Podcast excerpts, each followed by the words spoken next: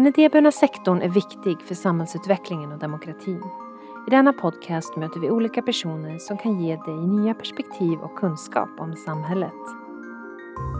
Hej och välkommen till dagens avsnitt med mig Rebecka Hagman, kommunikatör på Skyddsvärnet. Idag har vi med oss Ramsi och Carlos. Ramsi bor i en av skyddsvärnets träningslägenheter och Carlos är Ramsis kontaktperson. Vad är en träningslägenhet? Hur är det att bo i en träningslägenhet och vad är målet? Ramsi kommer att dela med sig av sina erfarenheter och sin egen historia. Hej Ramsi och Carlos! Hej. Tjena, tjena! Hur mår ni idag? Jag mår bra. Allt är bra med dig Carlos? Allt är bra. Härligt. Och vi dyker direkt in på en fråga som vi börjar med att ställa till alla som deltar i den här podden. Och det är hur brukar ni presentera er för någon som inte känner er? Och vi börjar med dig Ramsi. Jag säger, jag säger mitt namn och berättar lite grann om att jag är jättekom att träna. Mm. Jag är eh, mycket intresserad av beteende och psykologi. Jag har haft tidigare missbruk, men det kanske inte jag säger direkt, men det är en del av mig. Mm. Mm. Och sen eh, eh, idag så jobbar jag för att, bli, för att vara frisk från missbruk resten av livet. Carlos då? Vem är du? Nej, men jag säger att jag är från Sydamerika, uppvuxen i Kalmar och tvåmålspappa. Jag gillar också att träna jättemycket. Och att jag jobbar inom social omsorg brukar jag säga. Du jobbar ju som kontaktperson här på Skyddsvärnets Ja. träningslägenheter. Yes. Och du är Ramsis kontaktperson och det är lite det vi ska prata om idag. Mm. Vi börjar med dig Ramsi. Kan du dela med dig lite grann av din bakgrund och vad det är som har gjort att du är där du är idag? Ja, jag har ett, eller en destruktiv bakgrund med kriminalitet och missbruk en längre period som eh, till slut satte väldigt svåra... Det blev väldigt svårt att fortsätta med det och, eh, och därefter sitter jag här idag då efter att, att jag försöker, eller har försökt sluta med allting. Och ta dig tillbaka till ett fungerande liv igen. Ja, till ett fungerande, stabilt, egentligen stabilt och eh, förutsägbart liv. Och sen eh, även ett, ett liv där jag kan eh, bli den jag vill vara, etablera mig i samhället, Du säger ett förutsägbart liv. Är det målet att man, man vill liksom ha kontroll och, veta hur vardagen ska vara? Till en början så tror jag att det är bra att ha kontroll och att det ska vara förutsägbart. Och, alltså, man kan beskriva det som tråkigt kanske i många fall men det är en, det är en bra plats att börja på. Och sen därifrån kan man börja sträcka sig ut lite längre ut och testa olika saker. Men då blir det på, lite grann på egen... Det blir li, lite mer kontroll över det man gör. Och eh, kanske också att man accepterar de förlusterna och de vinsterna som kommer med det när man har valt det själv lite grann. Carlos, du som jobbar som kontaktperson inom verksamheten och har gjort det i väldigt många år. Kan du börja med att berätta vad en träningslägenhet är? Med dina ord. Jo, men träningslägenhet är ju ett ställe där man innan man kliver ut i, ja, i ett eget boende, är ju meningen då. Så man får lära sig att kanske göra grunden där. De flesta har ju möjligheten att ha gjort det. Men jag menar tvätt och handla, lite ekonomi, ja men fixa det med betala räkningar. Det här mer som eh, kanske är enkelt för oss men kanske de inte gjort det. Framförallt folk som har suttit inne länge som inte gjort det då. Och nu är det mycket nytt med det med internet och allt sådär. Vilka är det som kan komma till träningslägenheter? Det är blandat. Det finns ju alla, alla former av missbruk och alla former av kriminalitet kommer till oss. Mm. Jag jobbar väldigt mycket med dem. Men, men ganska mycket blandat med ja, grovkriminella. Kan det vara personer som också är utsatta för hot och våld? Och... Absolut, det är avhopp från av- av- avverksamheten men även då eh, haft tjejer från, eh, som haft med ja, hedersrelaterade hot. Och insatsen vet jag ges, på, ges av socialtjänsten eller kriminalvården som ni samarbetar med då? Ja precis, det är via kriminalvården då eller, eller socialtjänsten där man får en förfrågan som, som, som vi kallar det. Så kallar vi på intervju och så får vi se om det matchar. Och sen så innebär det ju att alla som placeras i träningslägenheter har en kontaktperson. Det kan vi prata mer om lite senare för nu tänkte jag att vi pratar med Ramsi igen. Ramsi, du bor ju nu i en av skyddsvärnets träningslägenheter och hur länge har du gjort det? Nu så har jag bott här sedan augusti. Jag har varit här en gång tidigare också, 2015. Så jag visste om lite grann om skyddsvärnet. Men det var min kommun egentligen som, eh, som känner till skyddsvärnet och eh, har hört bra om skyddsvärnet och tyckte att, att, att det var något som passade mig. Första gången då. Och eh, andra gången så var det i samband med att jag själv också tyckte att det var något som skulle passa mig och eh, att jag hade en bra erfarenhet av skyddsvärnet. Och därefter då ville jag gärna komma hit. Första gången du bodde, kände du Mm. att det gav dig någonting då eller vad var det som Nej, inte riktigt då. Nej. Jag var annorlunda, jag hade en annorlunda insikt, alltså jag hade en annorlunda strategi för att bli frisk den gången. Så att jag såg egentligen eh, skyddsvärnet som ett steg liksom, i någonting och jag tog inte vara på vad det egentligen betyder. Och, eh, nej, men, eh, jag, var- jag var väldigt fokuserad på att röra mig framåt idén att missbruket, att missbruket var huvudsakliga problemet var det som jag fick höra. Och, och om jag blev av med missbruket så skulle också problemet försvinna. Mm. Så det var mycket fokus på att hitta aktiviteter, gå ut och jobba, försöka hitta ett, ett, nytt yrke, praktisera, du vet, komma, jobba sig upp och du vet, erbjuda så mycket som möjligt, jobba så många timmar som möjligt och du vet, att bli duktig. Och det, det var klart att det var väldigt skönt att, att höra applåder från alla och vad, vad, vad bra det går och mm. Eh, det gick väldigt bra. Men, eh, men egentligen så kanske du inte jobbade på de riktiga problemen som fanns? Nej, det höll inte för att mm. problemen var efter mig hela tiden och eh, jag vägrade jobba med dem och trodde att de skulle egentligen bara försvinna mm. om, eh, om missbruket försvann. Och vad är det som har gjort att det är annorlunda den här gången? Då? Vad, det är en mental inställning för Det är dig? mentala inställningen och sen också att jag gav mig lite grann och mm. var beredd att jobba med de här sakerna som jag tyckte var obehagliga. Mycket självkritik, ärlighet mot sig själv och eh, och lyssna på andra och andra idéer. Kan det vara så här? Testa olika idéer. Och sen också största saken kanske det, är att, det här kommer ta tid. Mm. Och att eh, ta vara på den här pausen som samhället erbjuder. Att du behöver inte gå och jobba. Du behöver inte ha massa ansvar. Du kan sitta och verkligen jobba på dig själv nu. Mm. Och du får den tiden du vill ha. Att verkligen fundera ut om hur du vill ta dig ut. Och när du väl vet det eller när du, när du tror att du vet det så finns samhället där för att hjälpa en. Liksom. Om det är så att jag behöver terapi eller om jag behöver arbetsträna, om jag behöver träffa psykolog, om jag behöver medicin. Mm. Om jag kommer på själv lite grann på hur jag skulle kunna ta mig ur det här med hjälp av insikterna som det finns i beteendevetenskap. Liksom. Så, så, så, finns det en hjälp att ta men det gäller att man vet själv lite grann hur man ska ta sig ut för att mm. det är mm. så individuellt. Hur jag väljer att ta mig ut och någon annan, det, det, det skiljer jättemycket. För någon som inte vet då, hur går det till att bo i en träningslägenhet? Skiljer det sig från att bo i en helt vanlig lägenhet? Skillnaden är inte så stor förutom att man har ett stöd där. Man har en livlina där hela tiden i form av, eh, som jag har, Carlos. Det är väl det som är störst. Allt annat är i stort sett detsamma. När det gäller hyra så kommer hyreslappen och man betalar den. Jag betalar den själv. Matlagning och sånt där fixar jag själv. Hur går det ihop ekonomiskt då? Alltså får du bidrag på något sätt? Mm, jag har ekonomiskt, bi mm. ek ekonomiskt bistånd och eh, man får en riksnorm. Du nämnde ju det här också att man, man får ta sig tiden och inte behöver jobba. Men jag tänker Carlos, är det inte ett krav att man ska ha någon slags sysselsättning när man bor i en träningslägenhet? Om det nu är utbildning eller jobb eller hur går det till? Jo, men alltså kraven kan ju se lite olika ut givetvis. Men, mm. men att man har någon sysselsättning. Men eh, de, i början kan det vara så att en kille har många möten till exempel. Mm. En och möte och allting. Och det är väl en form av sysselsättning. Men det, det, vi menar med just det, det är att man inte ska komma till en lägenhet och bara sitta en hela dagar. Men då, har ju vi, då sätter vi igång och jobbar och det kan vara träning. Så för mig och Ramsey till exempel, det är mycket träning och intresse. Om jag pratar om livet och allting så det i sig är ju någonting att göra hela dagen. Så har ju han lite olika grejer men det behöver inte vara per automatik just jobb. Det kan Nej, vara studier eller så kan det mm. vara något möte eller samtal och sånt där. Det viktigaste är att när man kommer till oss är att man landar bra.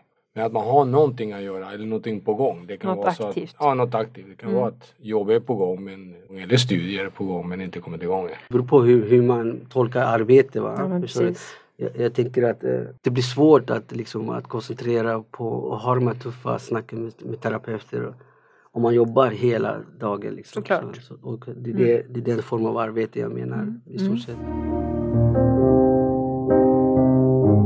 Just det här med att ha en kontaktperson då. Jag, jag, vill gärna veta lite grann hur fungerar den här kontakten? Hur ofta ses ni? Kan du ringa när du vill? Ja, jag kan, stort, jag kan ringa när, i stort sett när jag vill. Vi hörs i alla fall en gång i veckan mm. och vi kanske flera gånger i veckan, ibland till och med. Är det lite beroende på också vart man är och hur man mår också, hur mycket man ses? Det är beroende vart man är.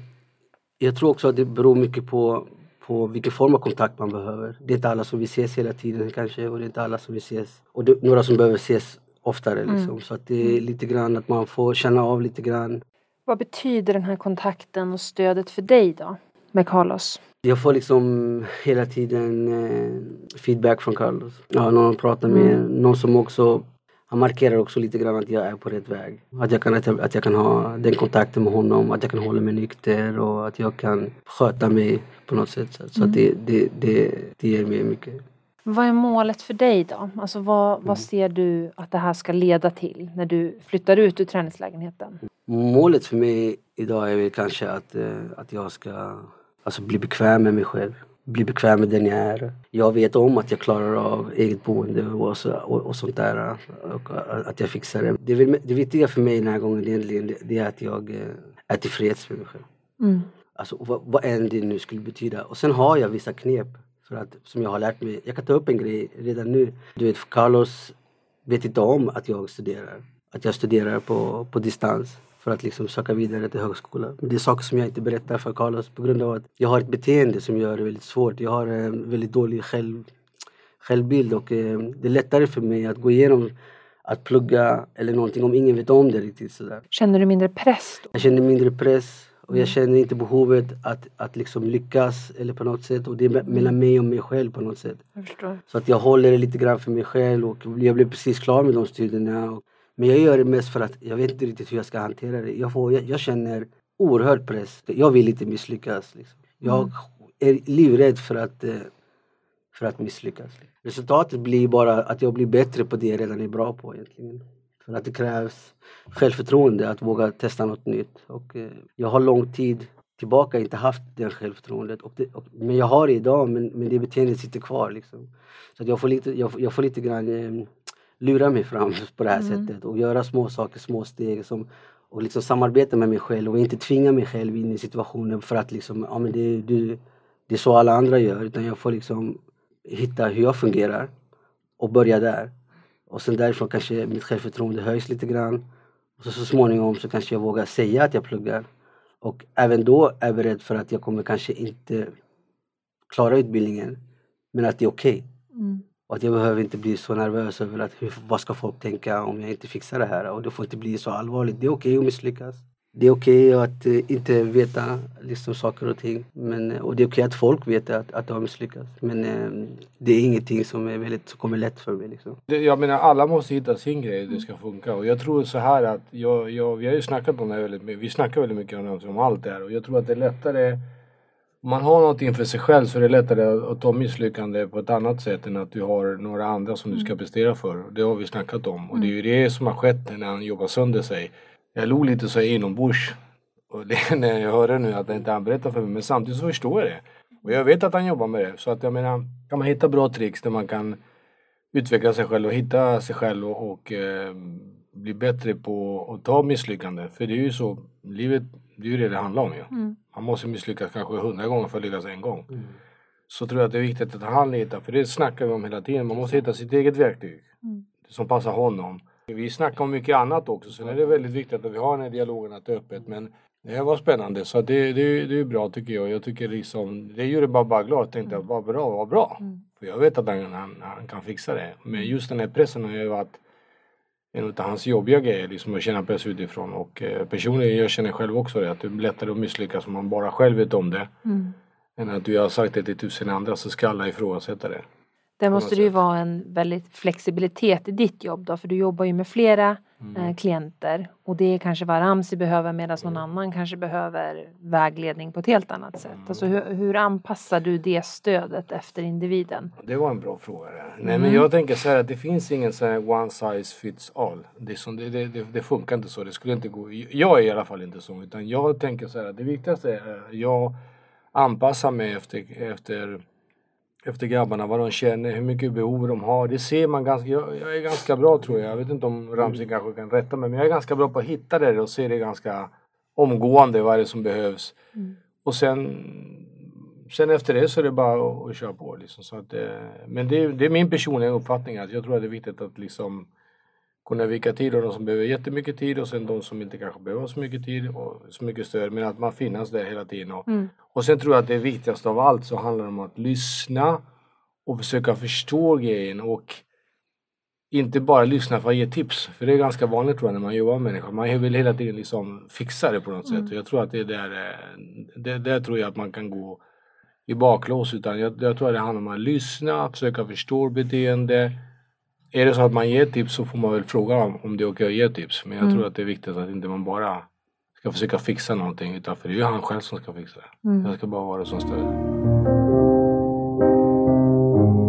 Det här med att bo i träningslägenhet är ju, det kommer ju med vissa krav då på klienten som Mm. att man ska vara drogfri och så vidare. Så hur har ni koll på det till exempel? Vi gör ju som vi kallar för eh, då vid eh, misstanke. Det är vad Mm. vi utgår ifrån. Vi har inte, vi vill, och det är på grund av att vi vill inte vara någon form av kontrollerande verksamhet heller. För då blir det ingen bra arbete tycker jag.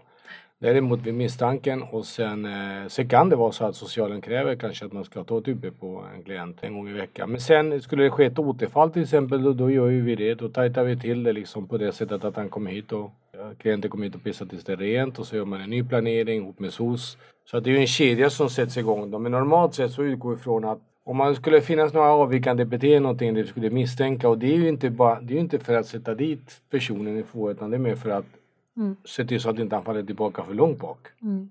Och, och när man gjort ett återfall så handlar det inte om att komma hit med pekpinne utan det är bara från okej okay, hur går vi härifrån framåt? Mm. Vad som har hänt har hänt. Hur ofta händer det att det inte går att fortsätta stödja personen? Ja, det finns ju. Jag tror att det är någonting, det är någonting som man måste, när man jobbar, som, ibland så måste man ha den insikten att ibland så går det inte att hjälpa alla. Så är det. Mm. Utan man, man måste vilja själv komma dit och liksom, det händer, det händer oftast när folk faller och faller och faller och då, då märker man att det är ju ingen det kommer inte ske någonting där. Man kan se det ganska tidigt där i, i skedet liksom. Men sen det är klart att på vägen kan ju alla falla som sagt. Det är ju vi människor, alla människor kan göra ett misstag. Mm. Men det gäller liksom att inte ta fram pekpinnen och älta det utan det var frågan okej okay, härifrån nu och hur går vi framåt? För de vet ju oftast varför de har gjort det. Ramsi, mm. om du, du har ju varit inne på det här lite grann nu men om mm. du får försöka förklara varför tror du att träningslägenheter fungerar för dig? Alltså mm. vad är det som är de viktigaste delarna för att du ska ta dig framåt till dina mål som du har nämnt tidigare? Jag tror det är en, blandning av äh, eget ansvar, att man verkligen förväntar sig att äh, klienterna ska klara sig själva och man, man tror på att klienten klarar sig själv och det finns inte riktigt någon som kollar över axeln och sådär. Så att det ger mig någonting att ansvara över. Just det. Och det känns bra att äh, jag får ett ansvar. Och det är inget jättesvårt ansvar utan det, det är rimligt. Och, det, känner, det, det, känns som att jag gör någonting. Som att jag gör någonting vettigt. Jag tror att det är en kombination av, eh, av den här kontakten med Carlos plus att det är så självständigt. Mm. Så att eh, för mig så passar det perfekt. Att du hittar en betydelse också i vardagen. Att du har någonting som du ja, men måste klara av också. Alltså, att, att jag får ett ansvar och att det är på en nivå som jag klarar av gör ju också att det, det höjer mitt självförtroende. Och sen att jag har Carlos där som jag kan prata med om allt möjligt. Så, så det, det, det, det, det, sam, alltså det mixen passar mig bäst. Mm. Vad drömmer du om att göra i framtiden då? Om du får se ganska långt fram, vad ser du dig då? Eller tänker mm. du inte så? Lever jo, du mer alltså, här i nuet? Och... Nej men jag, jag, jag hoppas väl eh, Alltså om jag, om jag ska tänka så här, om vad skulle vara optimalt? Optim, optimalt mm. det, det, skulle väl kanske vara att jag har um, kontroll över mig själv, mitt känsloliv och att jag är i liksom, att jag kan acceptera den jag är. Oavsett vad det är. Att jag kan stå på mig för det jag är på ett bra sätt. Och sen, sen vad det är så har jag inte så mycket som, jag, jag vill bara liksom, jag vill bara känna att, eh, att det ska bara kännas bra. Mm. Ja. Att du ska må bra? Att jag ska må bra helt enkelt. Hoppas verkligen att du fortsätter komma närmare det. Mm. Carlos, enligt dig då, vad är det som krävs för att man ska lyckas i en träningslägenhet och lyckas? Det definieras ju olika för alla individer vad det nu är för dem, tänker jag. Men vad, vad behöver man ändå? Jag tänker, jag vet att du har pratat förut om viljan måste ju ändå finnas där. Nej men jag tror, jag tror, och det handlar inte bara om missbruk, jag tror att i livet överhuvudtaget. Liksom. Man måste ha en disciplin och, eh, och fokusera på att lyckas så måste man ju vilja. Finns ingen vilja så spelar det ingen roll. Du kan, du kan ha de bästa läkarna, de bästa rehabcenter, de bästa medicinerna men om inte du vill göra en förändring och det, det, det är så det är inte alltid kul att gå in till sig själv och kolla sig själv inifrån och ut och se alla, alla de här liksom, som ligger och skvalpar inne. Men det är ju det som är det viktigaste. Jag tror man måste ha insikt liksom. Och vill man göra en förändring så så kostar det. Så är det. Mm. Så är det. Och det, det är, jag tror inte det finns ingen, jag tror att alla kan. Det är definitivt att möjligheterna finns för alla. Men man måste vilja och vilja måste vara starkare än någonting annat. Liksom. Och disciplinerat eller fokus på att bestämma sig. Nu ska jag göra det, ska vi göra det. Och på vägen dit så kan man ramla. Och klienterna som du har då, finns viljan oftast där? Ja det, ja, det tycker jag. De, de, det är väldigt sällan. Jag kan, jag kan se det ganska snabbt från början. Och då, då kan man liksom, det är vissa tecken och vissa saker så jag vet inte om man är men man, är liksom, man har det i sig, vet du, men de flesta vill ju givetvis. Sen är det ibland vissa behöver lite mer, lite mer stöd. Men jag tror att man måste ha det närvarande hela tiden. Liksom. Jag tror att det handlar om att liksom ha den närvarande tanken på att liksom, ska jag lyckas så måste jag. Du vet, det är, det är som du vet att man måste hitta ett varför. Varför går jag upp på morgonen egentligen? Är det för att du tycker det är roligt eller att, att göra saker och ting som man inte tycker om? Men man vet att det är bra. Det som jag kallar för disciplin. Inte motivation. Motivation är flyktig du vet, den kommer och går. Vad skulle du vilja säga till någon som kanske var, eller som kanske är nu i en situation som Mm. du var innan du liksom började jobba på dig själv och Ja. sådär. Har du några tips och råd till den personen? Att ta vara på det här. Alltså. Att ta vara på den här chansen. Att det är till ens fördel om man är ärlig mot sig själv och mot sin omgivning. Och eh, att, att, att, man, att man är inte så ensam som man tror. Och människor är väldigt förstående.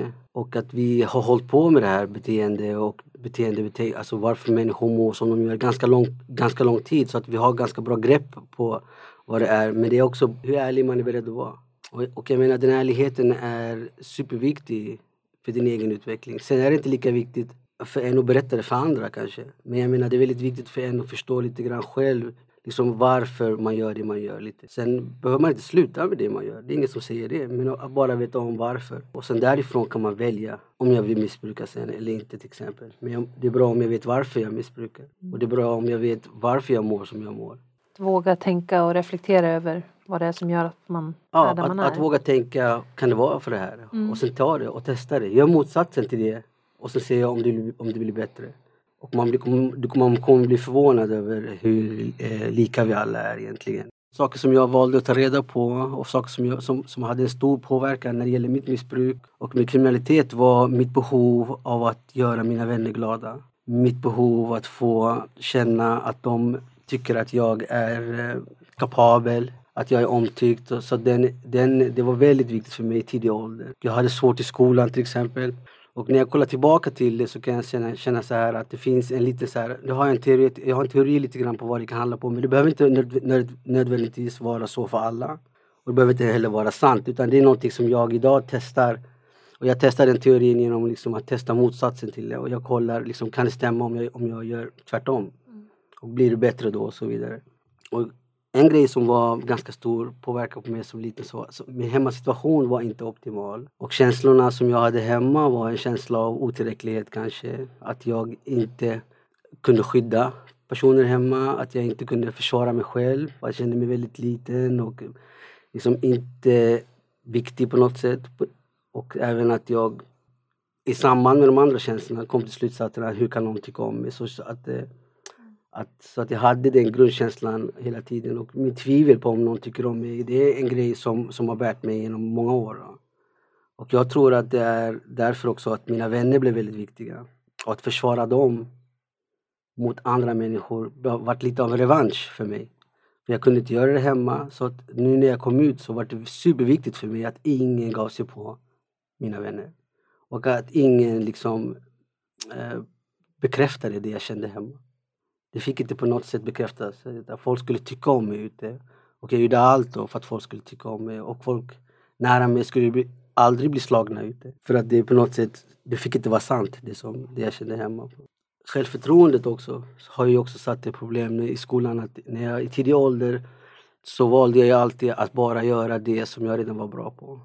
För att eh, jag hade ingen självförtroende att, att dela ut. Liksom. Jag vågade inte chansa på någonting riktigt utan jag tog det som var säkert för att eh, jag vågade inte riktigt ge mig in i saker och jag tror att det är en stor, alltså självförtroende är en stor aktör när man ska lära sig nya saker. Man måste våga göra fel och så vidare.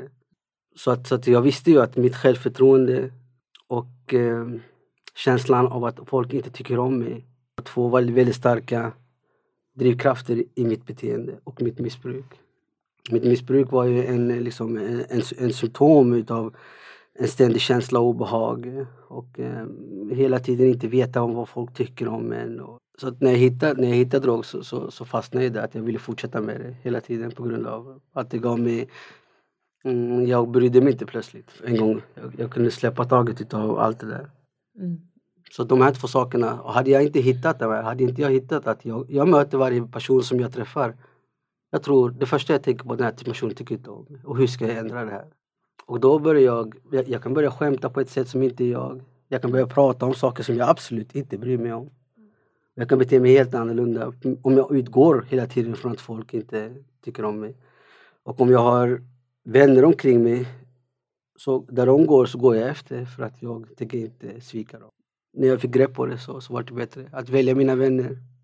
Att inte välja vänner som håller på med allvarliga saker. För då kommer jag antagligen också göra det själv. I, liksom, i strävan att inte svika dem. Och sen också att jag hela tiden måste, något, att, jag, att jag också måste peppa mig själv lite grann och eh, hela tiden eh, ö, ö, alltså, försöka övertyga mig själv att eh, det finns ingen anledning för den här människan att inte tycka om det. Och, eh, att du liksom får vara dig själv bara. Och så är det så att de inte gör det så gör de inte det. Och att stanna kvar där och inte anpassa mig hela tiden. Att stanna kvar i det obehagliga hela tiden och lära mig att, eh, att det inte är så speciellt farligt. Liksom. Okej, men då har vi kommit till slutet där, vi, där jag ställer en fråga som vi ställer till alla som deltar i den här podden. Kan ni dela med er av någonting som ni tror att många inte vet om er? Och vi börjar med dig då Ramsi. Uh, att jag är fruktansvärt nördig. Alltså. Jag är, Nördig? Ja, jag är det. Ja. Ja. Och jag gillar att nörda och jag gillar att um, läsa om saker och ting. Och, uh, Sätta Ja. dig in i saker väldigt sätter mig in i mycket, någonting och liksom. veta detaljer. Och, så det, jag tror att det är den största grejen, att jag, att jag är så, så fruktansvärt, som jag beskriver det, som, som nördig. Ja. Nördig. Ja, Mm. och det är någonting som jag eh, kan, i, idag börjar känna mer och mer att jag, att jag liksom, eh, ja, Ja, det är nice. så. det är ju en Alltså, positiv egenskap att vara Ja, det det tycker beror på lite grann vad man tycker om det från början. Ja. Och Carlos? Ja, jag kan säga att det är två saker. Det ena är att jag spelar gitarr faktiskt. Spelar du gitarr? Ja, det visste inte jag. Jag är självlärd till med. Så det är ganska... Hur många ackord kan du? Nej, men jag kan ganska många. Alla? Ja, ja. Kan, men jag kan inga noter. Lite upp till bevis där känner jag. Ja, ja. men Blir det alltså, till avsnitt det sen där du får spela? Sen, eh, nej, sen vet jag inte. Sen är det väl att jag har... Att jag äger typ ett par jeans för jag går alltid i träningskläder. Men, Men det vet ju för sig alla Ja, egentligen. det tror jag. nej, men det är väl det. Ebba Grön gillar jag. Ebba Grön. Det var tre grejer. Gitarr, Ebba Grön och äger bara träningstights. Och med de orden så summerar vi eh, ihop det här och jag vill säga stort tack till dig Carlos och väldigt stort tack till dig också Mm. Ramsi som delar med dig av dina erfarenheter och tankar och lärdomar. Mm. Och stort lycka till i framtiden. Ja, tack. Tack så mycket.